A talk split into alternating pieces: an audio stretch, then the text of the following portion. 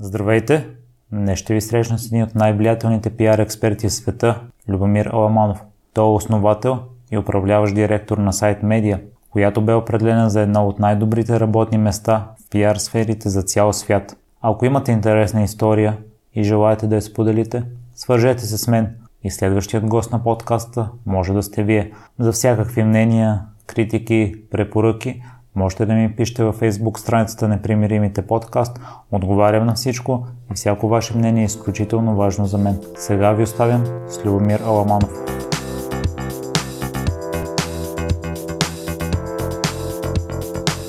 Здравейте, господин Аламанов и благодаря много за приятата покана. Здравейте. Ако искате в началото да обясниме какво точно представлява пиара, в миналото това е било връзки с медиите, но в днешно време доста са се разширили функциите на един пиар експерт. Да, класическото определение на пиар Public Relations или както в България леко несполучливо е преведено връзки с обществеността, е започнало предимно като връзки с медиите. PR специалистите се занимавали с изготвяне на прес-релизи, информация, която са изпращали до медиите, интервюта на своите шефове, началници, клиенти, така нататък. И това е представлявало, може би, 80-90% от тяхната работа.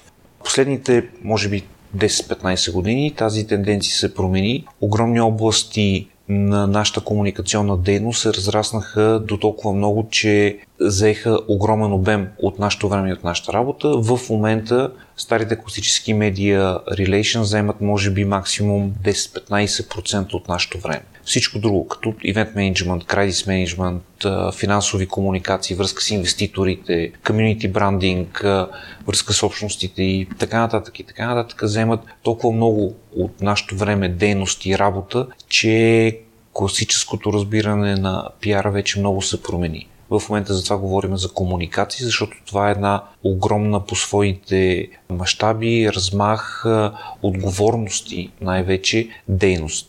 Не случайно даже последните дни на световни форуми се говори, че комуникациите стават все повече и повече една от основните менеджерски дейности и общо взето комуникаторите имат място на, на масата на както се казва C-Table, на масата на изпълнителните директори.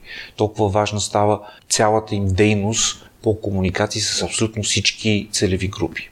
Ще може да ни поразходите през процеса от началото до края. Предполагам, че имате много различни задачи и клиенти, но общо казано. Процес всеки път е забавен, всеки път е различен. Това е едно от нещата, които ни държи винаги на штрек почти няма рутина в нашата дейност, както в междучовешката комуникация, т.е. в лична комуникация всеки път разговорите са различни, отношенията са различни, така и в комуникацията агенция, клиент, клиент, целева публика почти няма шанс нещо да се повтори. Затова едно от първите неща, което ние трябва да направим, това е да слушаме, да чуем какво иска аудиторията, какво иска клиента, къде иска да отиде. Ако не чуем и не разберем къде иска да отиде, винаги ще отиваме някъде другаде. Тоест, много ясното дефиниране на целта, която искаме да постигнем, това е едно от най-важните неща. При добре дефинирана цел определяме какви целеви групи ще гоним. Ако, например, искаме да комуникираме CSR проект, който засяга, например, чистотата на въздуха, чистотата на водата или нещо подобно, това може би е от интерес за по-широка публика. Ако искаме да комуникираме да кажем марка уиски или марка лека кола или нещо подобно, то си има много прецизирана публика, която се интересува от тази информация. Няма никакъв смисъл да се хаби време, ресурс и така нататък, за да го комуникираме на всички. Като така си стиснем ръцете, кои са целевите групи, започваме да мислим какво да им кажем. Всяка целева група има свой език, всяка целева група има свой начин, по който получава информация, свои ключови думи, на които реагира. Изобщо така цялостен подход, който може да се намери за тази целева група и след това вече гледаме комуникационните канали. Едни хора, които са на път, те искат да слушат радио и да гледат билбордове, други хора, които си стоят в къщи, те биха пуснали телевизор да шуми да гледат. Някои хора предпочитат интернет каналите, социални мрежи или пък а, сайтове с а, информация. Някои се доверяват на така наречените традиционни медии, някои вярват повече на социалните медии, инфуенсърите, лидерите на мнение вътре. Така че всяка група вече си има доста диверсифицирани канали за комуникация, които ние е добре да определим и да се насочим към тях, за да може нашите усилия да имат някакъв смисъл. Въпреки, че аз съм попадал на всякакви странни неща, като реклама на прах за пране, в предаване за автомобили в 3 часа сутринта, което е леко странно, но сега хората може би са имали нещо предвид. След това вече да се избират конкретните форми, които да бъдат използвани. Ние поне се стараем това като гледаме повечето колеги така правят, всеки път да бъде нещо различно, нещо забавно, нещо интересно, нещо, което да хваща вниманието. Задължително условие при комуникациите е, че никога не се лъже. Това го повтаряме непрекъснато на всяка една стъпка. Никога не се лъже. Колкото и да е изкусително, просто не, не се лъже. Практиката показва, че много организации, които основават а, комуникацията си на лъжа, рано или късно това нещо се хваща и рано или късно аудиторията просто губи доверие. В момента, във времето на социалните мрежи, подобен тип лъжи се хващат много бързо и след това много бързо се наказват. Просто мигновено. Затова колкото и да е сложно, каза се истината и каквото стане.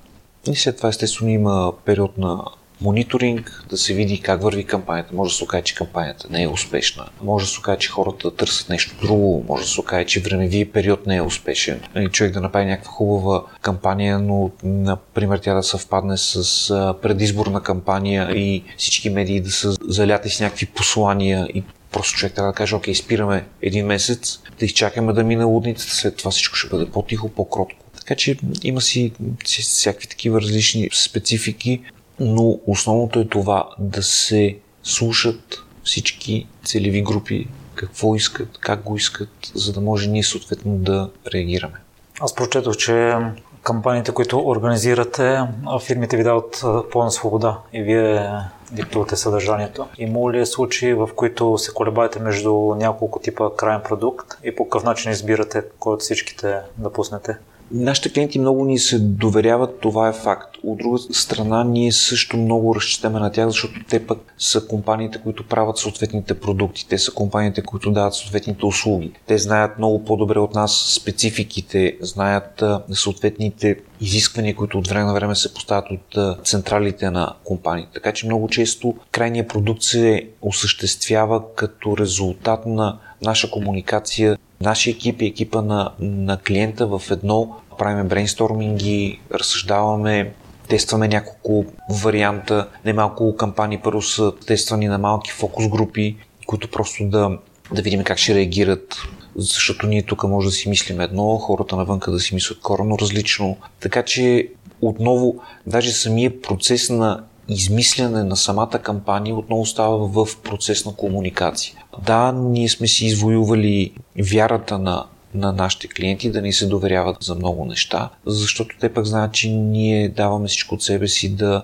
отговорим на техните изисквания и да намериме най- интересния, забавен и хубав начин, по който клиентите и крайните потребители ще реагират на това, което им предлагаме. Това, което според мен също е много важно е да се следват тенденциите. Вие по какъв начин ги следите и определяте коя може да ви донесе позитиви и коя е краткосрочна и няма да е валидна след няколко дни и месеци.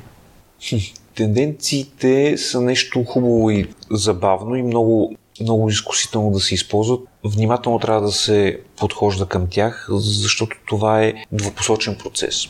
От една страна отново човек трябва да слуша аудиторите, за да види на къде отива аудиторията. От друга страна човек трябва изпреварващо да види какво може би аудиторията би искала. Тоест нашия процес не е само реактивен, то от време на време трябва да е проактивен, за да покаже на аудиторията, че има още една възможност, още нещо малко по-хубаво, което аудиторията да избере. И това е вече отговорността на всички нас като комуникатори да усещаме липсите и да предлагаме начини, варианти, средства тези липси да бъдат запълнени. Най-добрият пример беше с Employer Branding, развитието на работодателската марка.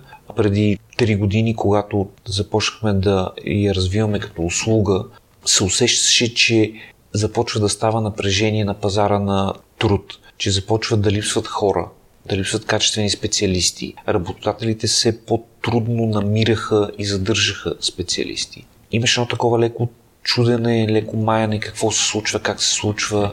HR-ите като много важен фактор в този процес, непрекъснато предлагаха някакви решения, но го нямаше завършващия елемент, който да обедини усилията на много различни групи хора в този процес. И Employer Branding дойде като добра цялостна комуникационна стратегия, която да показва как един работодател би трябвало, би искал и наистина го прави на практика, как се грижи за своите хора.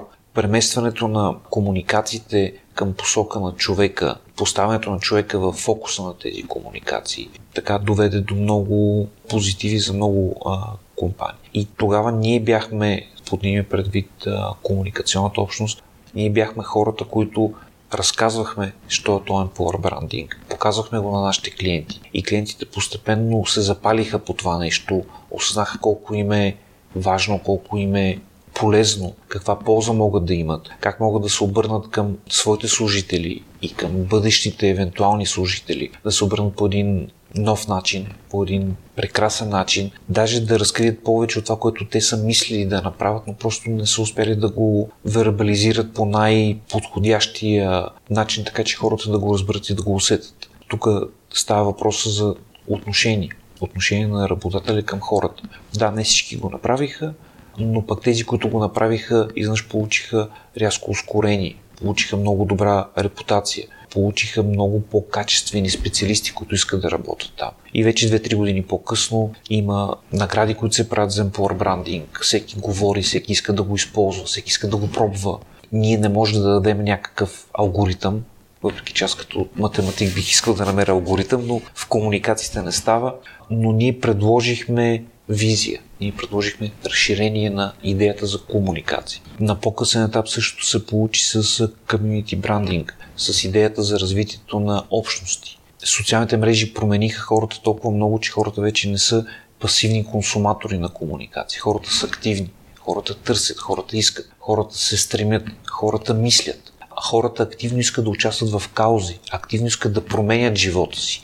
И ако една компания или организация от какъвто и да е тип иска да комуникира с, с този тип хора, трябва да се промени. Не трябва просто да им казва, хайде сега направете това. Хората могат да не искат. Една жива общност, тя е, тя е жива, тя определя сама своите правила, тя сама настоява. Един пример е, има една общност на млади хора, които искат да променят нещата в София. Мисля, че се казваше Спаси София което е нещо прекрасно. Те са активни, ходят, търсят, ръчкат. От време на време използват малко по-хард език, но сега случва се. Не е толкова страшно. Но това е нагледен пример и то прекрасен пример как млади хора абсолютно самоорганизирали се с ясна визия какво искат те просто искат, настояват и всеки ден нещо правят, всеки ден нещо вършат. Ако столична община, ако кметовете, ако някакви други организации искат да комуникират с тях, те трябва да отидат там при тях и да говорят на техния език. Иначе няма как да се получи. Така че всички ние участваме в този процес по предлагане на нови неща. Не само хващане на трендовете, но предлагане на нови неща разширяване на хоризонта на комуникацията. Оказва се, например, че има едно огромно поле, където има адски много работа и където все още няма нито една фирма, която да се намесила. Това е полето на...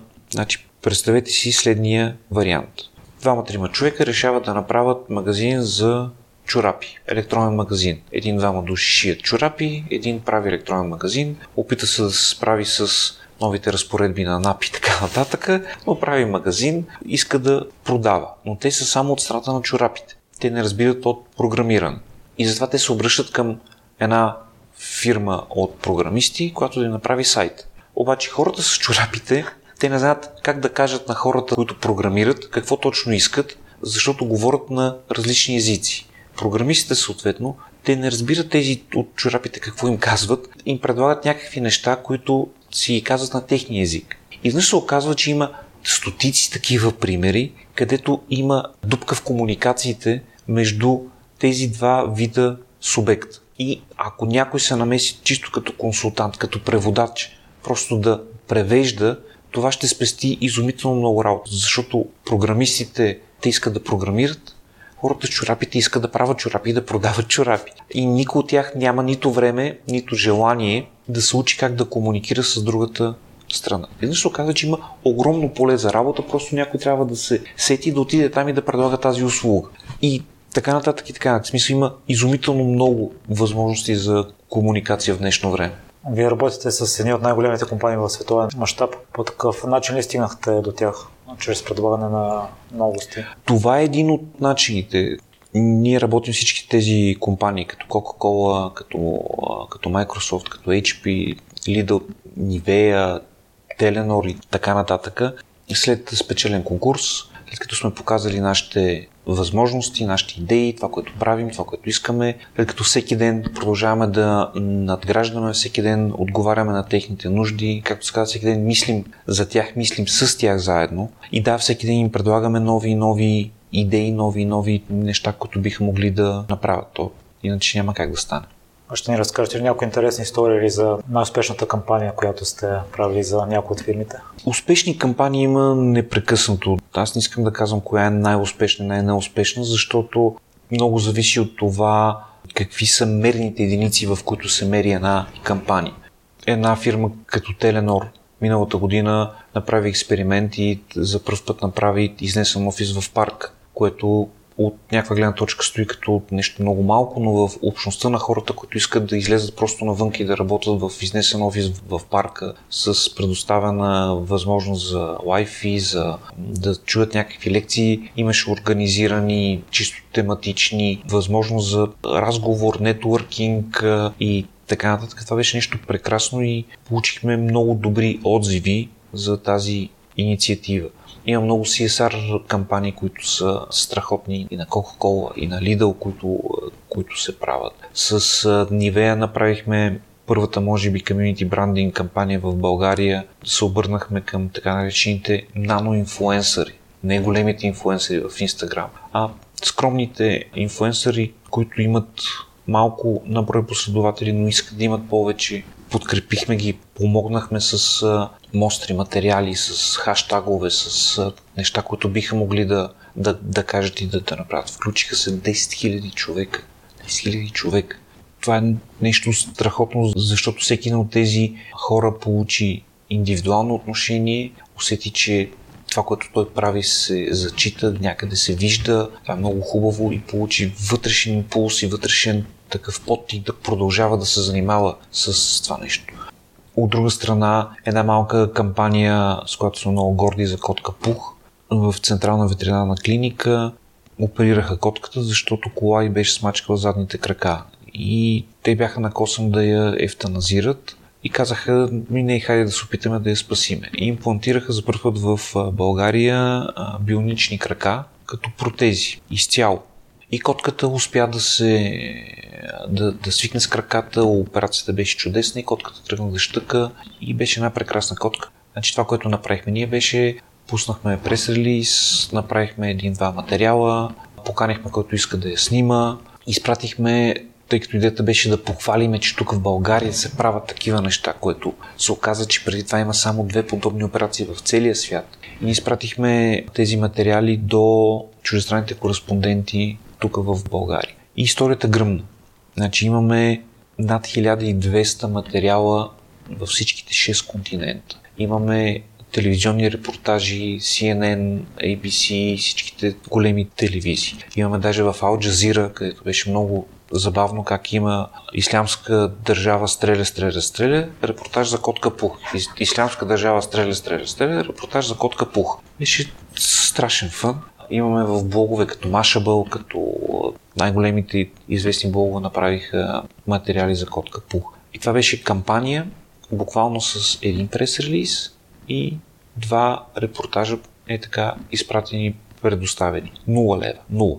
Така че, когато имаш хубава история, хубаво съдържание, когато направиш нещо наистина хубаво и когато го покажеш на хората, то само тръгва. Не е необходимо всеки път да се харчат огромни средства. И това също беше кампания, с която сме много радостни и щастливи. Вие имате ли формула за превъзмогване на егото? Защото големите фирми ви се доверяват, а прочетох, че някои от българските политици си знаят тяхното и не се слушат в съвети. Ми, това може би не е въпрос към мен, може би е въпрос към самите политици, защо не се вслушват. Аз го давам като пример. Факт е, че има една такава българска черта. Аз, щом съм израснал от, от нищото и сега съм много известен и ме дават по телевизора, това означава, че мога сам всичко да направя, което е гибелно направо. Има го и в някои български бизнесмени. Как да се преодолее? Най-вероятно трябва да минат няколко цикъла, да се види, че тези политици, бизнесмени, изобщо тези хора, които са си повярвали прекалено много и не слушат чужди съвети, постепенно изчезват и хората ги забравят. За мен лично е необяснимо, защото ти си взимаш консултант, плащаш му ни пари, след това не му слушаш съветите. Аз като плащам на някой, искам да му чуя съветите, защото очевидно е по-добър с това, което прави. Иначе аз няма да съм го взел. Така че по-скоро с малко натрупване на, на опит и с малко наистина случаи, които исторически се натрупват, това ще се види. Все пак на Запад, където хората много си слушат консултантите, там примерите от последните 150 години, нали, те стоят като примери. Ти като не си слушаш консултанта, загиваш и за следващи. Тук още малко сме такива ентусиасти нали, и смятаме, че всичко сами може да направим. Не е съвсем така и постепенно ще го разберат хората. А може ли да дадете примери за хора, които се позиционират добре в световен мащаб, чрез пиара?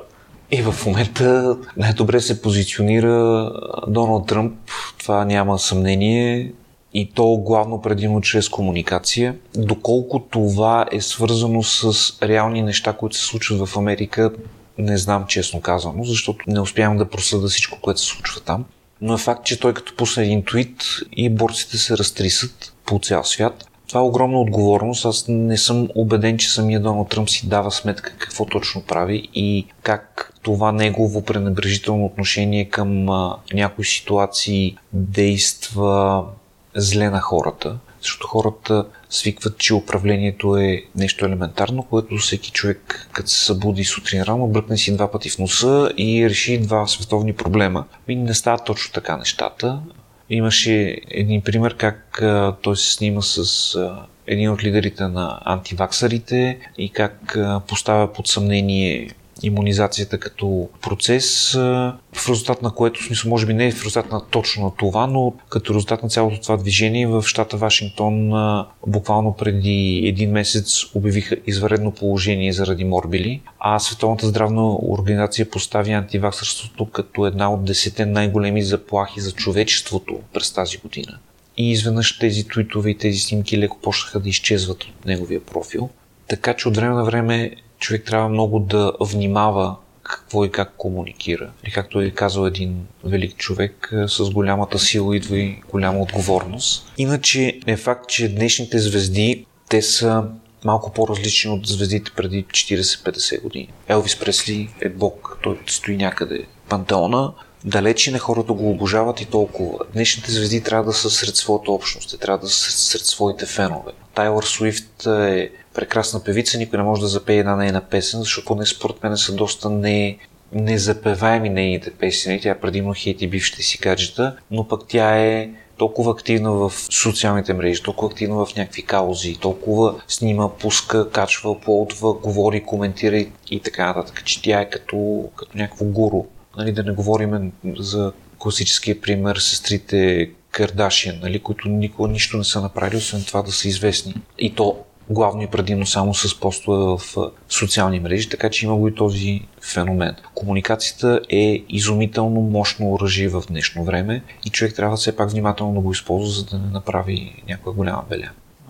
Обратни примери бихте ли желали да дадете за хора с, да кажем, добра идея, но с лошо пиар позициониране? Ми, такива, такива идеи имаше адски много. Това, което ми хрумва на първо четене е ситуацията миналата година с Българската агенция за безопасност на храните и овладяването на чумата по домашните животни в Странджа, където самата концепция, самата идея беше много добра. Те получават сведения, че навлиза много опасна болест, която може да се разпространи, което освен, че ще доведе до проблеми първо сред животните, второ, не дай си Боже, под някаква форма нещо да се прехвърли към хората, но ще доведе до огромни санкции от Европейски съюз и до блокиране на животновътството в следващите години. И затова те чисто като мярка, като действия предприеха доста правилни неща за ограничаване на, на болестта. За съжаление, като комуникация се издъниха страхотно, нищо не направиха, те трябваше да отидат там, да говорят с хората, да им кажат предварително какви компенсации ще имат, да стоят с тях, не просто да пращат едни екипи, които да избиват животните и с това да натегнат напрежението и да създадат усещане, че има нещо скрито от което пък вече масовата публика се дигна и това хората спряха да слушат, решиха, че има някакъв заговор, решиха, че има някакъв проблем. Нали, кадрите как отмъкват козичките на баба Дора в багажника на кола и спасяват, нали, това е някакъв абсурд. И цялото това нещо се случи, защото добрата идея на агенцията не беше комуникирана правилно. Това беше най-фрапантното. Та, има, има адски много такива примери. Само да кажа, ние и за това с колегите Киряков и Христов направихме Центъра за анализи и кризисни комуникации, за да можем малко повече да сме в помощ, особено на на специалистите по институциите, където те малко по-бавно, нали, държавната администрация винаги е малко по-бавна, те малко по-бавно реагират, малко по-бавно тенденциите стигат при тях. Там може би все още не са разбрали за силата на социалните мрежи, за силата на комуникациите, за това как превентивната комуникация и мерките за превенция биха минимализирали шанса да се случи една криза и как даже и да имаш добра идея, чисто практическа, ако някой комуникираш правилно, може да се получи грандиозен провал. Другия провал беше бонус-малус системата, която на много места по света работи добре, може би и тук щеше да заработи добре, но беше комуникирана по толкова лош начин и беше направена по такъв таен начин, че хората се дигнаха и не случайно тя беше отложена за неясно бъдеще. Вие на няколко пъти споменахте важността на комуникацията. Бихте ли дали няколко съвети за добра такава? Вече споменахте, че трябва винаги да казваме истината и може би да говорим на един език с последния човек. Първата ни препоръка винаги е да се слуша за да говориш добре, трябва да можеш преди това да слушаш добре. Да слушаш, защото хората си казват какво искат, хората си казват какво ги влече, какво ги интересува, какво им е интересно, как искат да протече една комуникация. Ако човек може да слуша, независимо дали в личния си живот или в професионалния живот, тогава шансът да намира по-правилен начин за комуникация е много по-голям. Независимо дали слуша един човек или в социалните мрежи слуша общностите, социалните мрежи са много добър лакмус какво е настроението, какво искат хората и така нататък. Тоест, задължително, задължително първото нещо е да може да слуша и след това да ги познава, да знае, окей, чухме това, ти искаш може би това, затова ще ти предложа нещо съответно. Ако не познаваш хората, просто си комуникираш и така, защото ти си мислиш нещо, вече е много трудно да се постигне каквото и да е. Вече хората са толкова активни и толкова искащи, толкова търсещи, че ако не отговориш на техните желания, макар и леко разширени и леко в някаква посока, но все пак трябва да отговориш на техните желания, почти няма шанс за успех. Това е просто правило номер едно.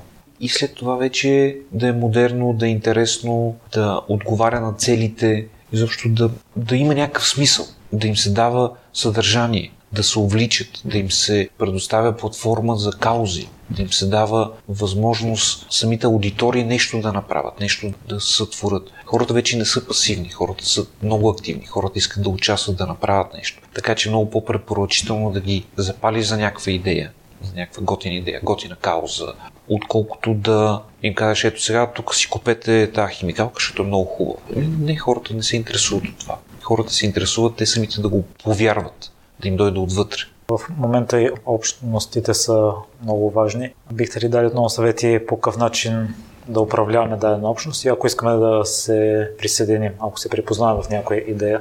При всички положения е добре да забравиме термина да управляваме. Значи, който си мисли, че може да управлява общност, нали, това е малко като Master of the World, поне според мен не е съвсем възможно.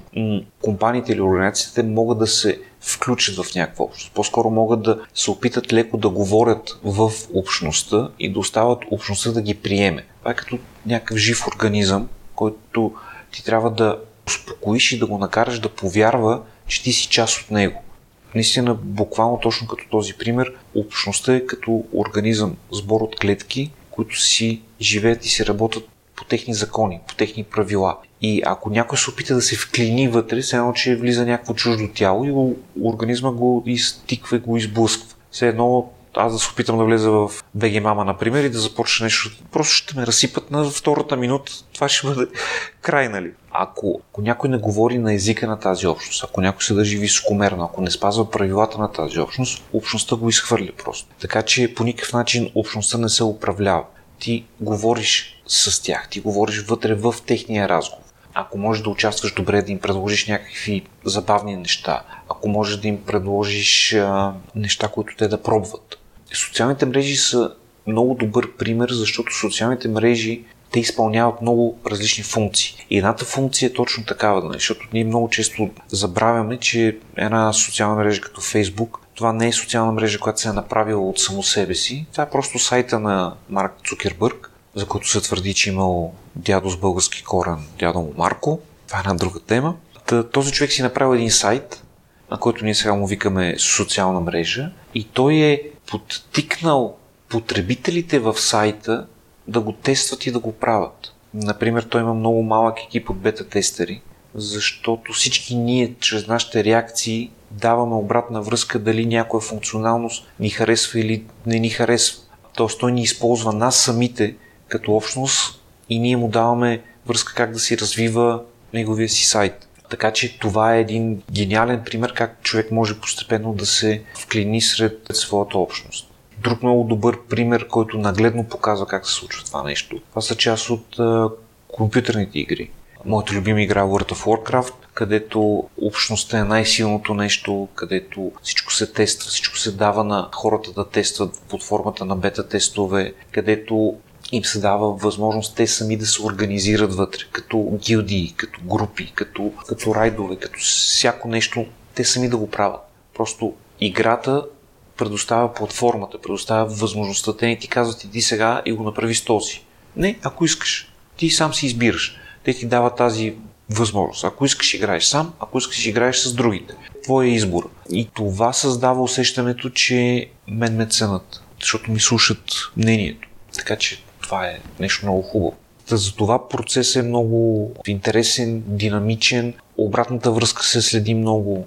Каквото и да се пише, забележете в която и социална мрежа нещо да репортнете, да напишете до админите, до, до хората, които поддържат това получавате отговор в рамките на минути буквално. Става, не става, може, не може, но да, благодариме ви за вашата обратна връзка, вземаме под внимание, ще помислиме следващия път, ще направим нещо по темата. Страхотни са в това отношение. И така, ние самите трябва да се научим така да го правим. Не е идеята просто купи това нещо и край. Не, не, обратното говорим. Харесва ли ти, не ти ли? Окей, защото това не ти харесва да е сега някакъв друг цвят. Искаш нещо друго. Ето, ако искаш, ти си избери цвета. Ние ти предоставяме една химикалка, на която ти избираш цвета. Ако искаш да направиш шара, наслужи и друг скин. Скиновете на телефоните тръгват с, с такава идея.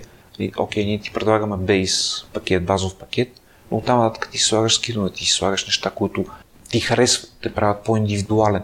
Не ние ти определяме, а ти ни казваш как искаш.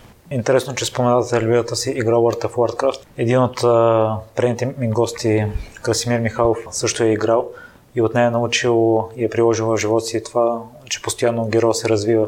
И той след като е спрял да играе, е започнал постоянно да се развива в фитнес сферата и е достигнал много високо ниво.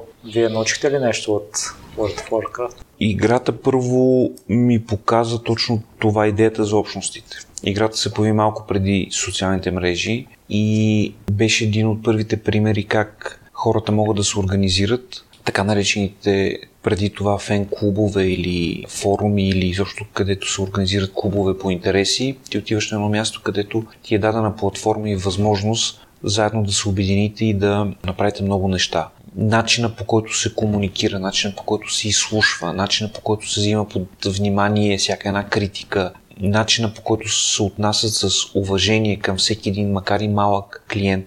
Той е дал едни 10 евра или даже от време на време. Те и това направиха. Окей, няма да ви искаме живи пари, обаче вътре в играта, ако играете много за да генерирате съответното количество злато, ще може да продължавате да играете. Но ти, макар и един от 10 милиона човека, които играят играта, ти си ценен за нас. Това е страхотно отношение не случайно тази вътрешна валута в играта, това злато, се оказва в момента малко по-скъпо от валутите на доста държави, включително Венецуела. И се оказа, че е много по-добре да инвестираш в валутата на World of Warcraft, отколкото в валутата на тези държави, защото има, очевидно има малко по-голямо доверие в, в тях. Така че аз си разглеждам от тази гледна точка.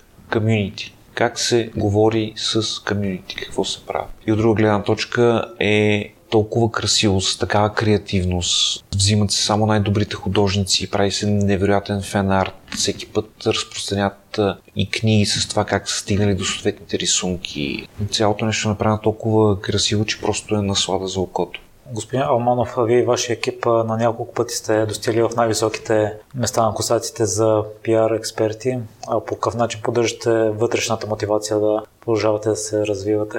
Това в днешно време даже няма как да не се развиваш. Мисля, в днешно време вече това е, може би, също малко устарял въпрос. Самия свят се развива толкова бързо, че ако човек не се развива, той просто изостава и светът го подминава и отива напред и край. Това е едно да отричаш социалните мрежи, да кажеш ми аз не си правя профил, защото не ме кефи. Ми окей, но социалните мрежи ги има, разговор го има. Все едно да кажеш аз не, не се, тъй като не се занимавам с IT, няма да гледам IT новостите. Да, да, ма тя ги има. Светът ги взима, приема ги, продължава нататък. Едно да кажеш, аз си паза моето познание, няма да го споделям с никой. Да, да, целият свят се отваря. Библиотеки се отварят. Илон Мъск сподели всички патенти на Тесла и на, и на ракетите си да, да отворено към, към хората от цял свят. Света се промени изумително бързо в днешно време. И ако човек не го приеме това като, като факт, както казвам много често, Слънцето изгрява от изток, отива на запад, гравитацията дърпа надолу. И това са факти, които просто ги приемаш и се научаваш да живееш с тях. Та, едното от нещата, които трябва да се научим да живеем е, че света се променя много бързо. И ако ние самите не сме в крак с тази промяна, ние просто изоставаме. Така че може би това е нещо, което ни кара да сме да се променяме непрекъснато. Аз самия не спирам да се уча. Аз сами за секунда не си позволявам да кажа, да бе, аз знам всичко, край са вече, тук съм научил 100 неща, мога да си кача краката на масата и да спра да се уча. Глупости. Всеки ден излиза нещо ново. Всеки ден някой млад експерт може да знае пет неща повече от мен и просто да ме подмине, все едно съм малка гара някъде край пъти. Ако спра да се развием, аз сами ако спра да уча, край до една година ме няма.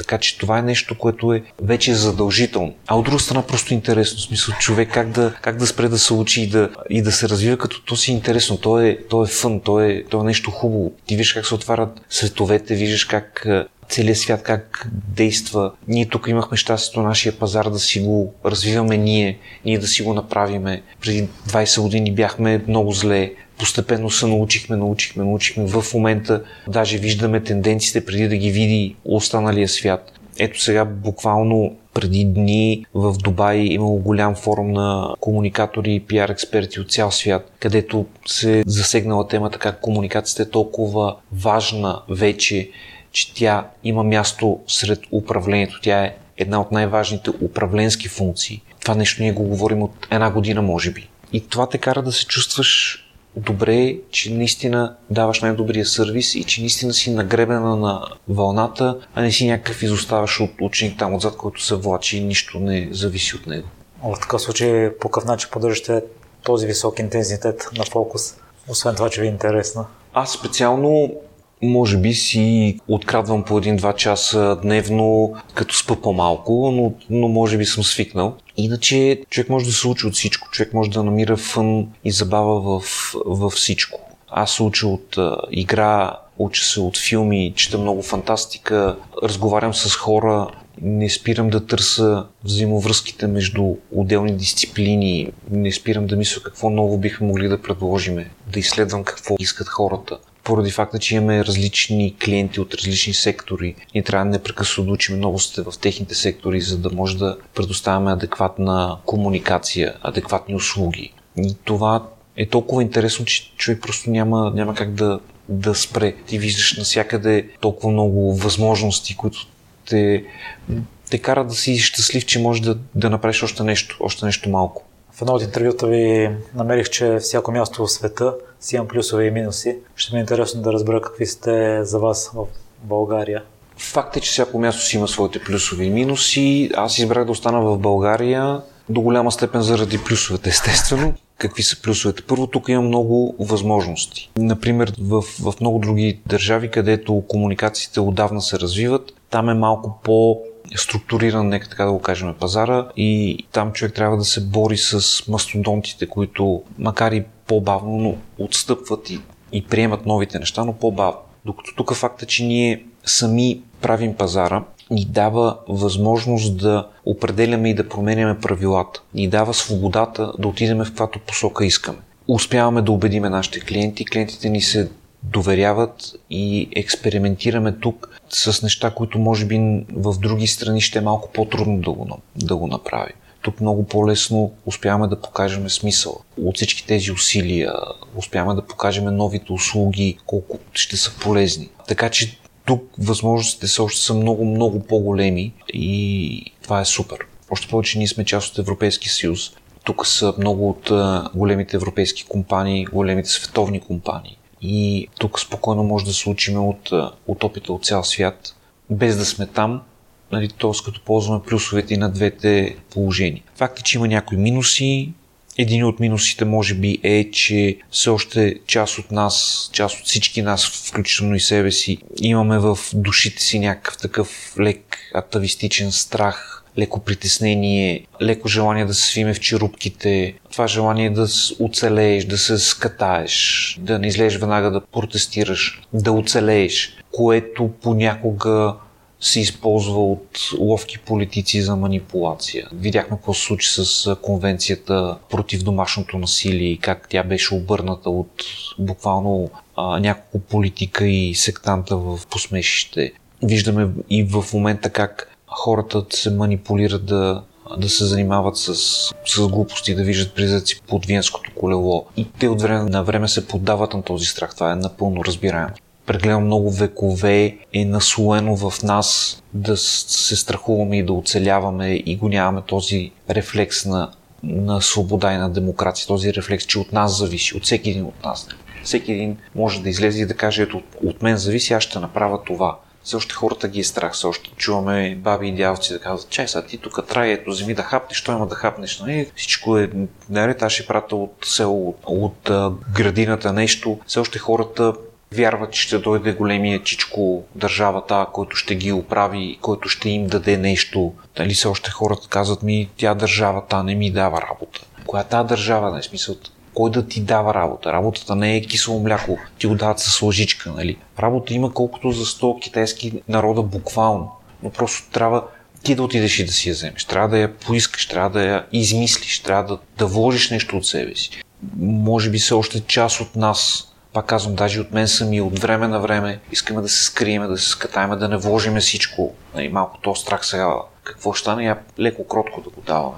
Но пък това е, поне за мен, разбираемо това е нещо, което трябва да преодолеем, нещо, което другите народи са имали време да го преодолеят. Просто нас ни трябва малко повече време. И това колкото и да е минус, от някаква гледна точка е и плюс, защото е предизвикателство. Защото тук има много поле за комуникация. И то буквално в всякаква комуникация. Премина към последните два въпроса, къде слушателите могат да ви намерят? Да ме намерят в какъв смисъл? Ако искат да се свържат с вас. Ако искате, може да пропуснем този въпрос. Не, не, не. Да, аз опитам да, да разбера защо слушателите бих искали да, да се свържат с мен. Малко ми странно. Аз не съм... Нашите услуги са строго корпоративни, нашите услуги са предимно за, за големи компании и така случайен слушател да се обади да си поговори с мене ми е малко странно, нали, не съм, не съм някакво селебрити. По принцип, Facebook профила ми е отворен за всеки, всеки може да чете, да споделя и така нататък. Аз не съм го затворил. Така че там е едно от, от местата, където може да намери. На сайта ни е даден мейл office.sitemedia.bg, така че всеки може да пише на този мейл. И стига да ми остане време, опитвам се да отговарям на всеки, който има някакъв интерес. От време на време не успявам, извинявам се за което предварително, но времето е единствения ресурс, който не се, не се връща, за съжаление. В какво сте се проваляли? В адски много неща. Забавното нещо на това как смятат някого за успял човек е, че виждат успехите, много често не виждат провалите. успелият човек става успял, защото на 10 провала има някакъв успех, хванал е този успех и го развива се повече и повече и това му дава сили, защото знае какво е да се, да се провали. Провал съм имал в много инициативи, в много идеи, които не са могли да се реализират по една или друга причина. Имал съм доста странни, екстравагантни идеи, които просто не че не им е времето, просто да го кажем, са били тъпи идеи. Сега какво да направя? Имал съм и такива идеи, но човек трябва да пробва. Човек трябва да се учи даже от тъпите си идеи, от провалите си. Ми, окей, това не се харесва, добре, минаваме нататък. А както често казвам, номерът не е да нямаш провали, а да успееш да станеш и да продължиш след всеки провал. След всяка идея, която не успееш да реализираш, да намериш нова, по-хубава, по-готина, по-идейна, която ще увлече повече хора, която ще отвори повече възможности. Така че провалите те са част от, част от живота, част от, от нещата, които се случват. Спомням си преди много години, когато още вложките във вестници бяха някакво такова екстравагантно нещо. Един клиент ни поръчва да направим вложки в а, голям вестник, но само за определени 6 града. И толкова. И нищо. В смисъл никъде друга да не иска и ние се разбираме с хората от вестника, че ще го правим точно за тези 6 града, всичко окей. Тогава обемите бяха много големи, парите бяха много големи и го правиме и на, на съответния ден, а беше точно преди коледа, клиента излиза, почва да си купува вестници и вижда, че няма вложки. И се оказва, че някъде в някаква верига нещо е станало и вестниците са се разместили. Всичко е направено, но просто вестниците са се разместили вместо да кажем и вестниците за Пловдив са отишли в Стара Загора, вестниците за Благоевград са отишли в Ловеч и нещо от този сорт. И беше някаква страшна драма, но в смисъл няма какво да се направи поемаш някакви финансови вреди, опитваш се след това да компенсираш нещо, но, но се е случило. Така че случва се, не е драма, всяка криза може да се преодолее, както всеки път казваме, когато говорим за кризисен менеджмент, когато няма застрашен или загубен човешки живот, всичко друго се оправя. Ма, ма наистина всичко друго се оправя. Така че на кризите гледаме с усмивка, защото те ни учат много повече къде са ни пропуските и какво трябва да оправим следващия път. А с какво се гордеете най-много? Замислих се така, адски много кампании и проекти и клиенти са минали през нас. Имаме награди тук-таме, но фактически нещо, което ми се струва, че е най-хубаво и се чувствам най-доволен, това е, че успяхме комуникационната общност да се обединим и даже да си направим а, общ празник, 7 юли, датата на подписване на етичния кодекс на пиар специалиста в България, да си го направим като празник наш си. Точно общност, комьюнити, което се събира Говори си, от време на време сме конкуренти, но успяваме да запазиме възможност за разговор, успяваме да се събереме, да празнуваме заедно, да видим новите тенденции и мисля, че това може би е нещо, което така най-ме изпълва с задоволство, защото има най-голям смисъл. Иначе всичко друго минава и заминава. Благодаря много за днешния разговор, господин Аманов. За мен беше изключително удоволствие и чест. Аз много благодаря за въпросите така и това, че ми дадахте възможност да се развихрия, защото за комуникация мога да говоря от, от тук до черни връхи обратно и то пеш. Дано да се е получило добре. Получи се, уверявам ви. Супер. Благодаря ви, че изслушахте целият епизод до край. Още веднъж, за всякакви мнения, критики и препоръки, Можете да ми пишете във Facebook групата Непримиримите подкаст. Всяко ваше мнение е изключително важно за мен. Лек и успешен ден!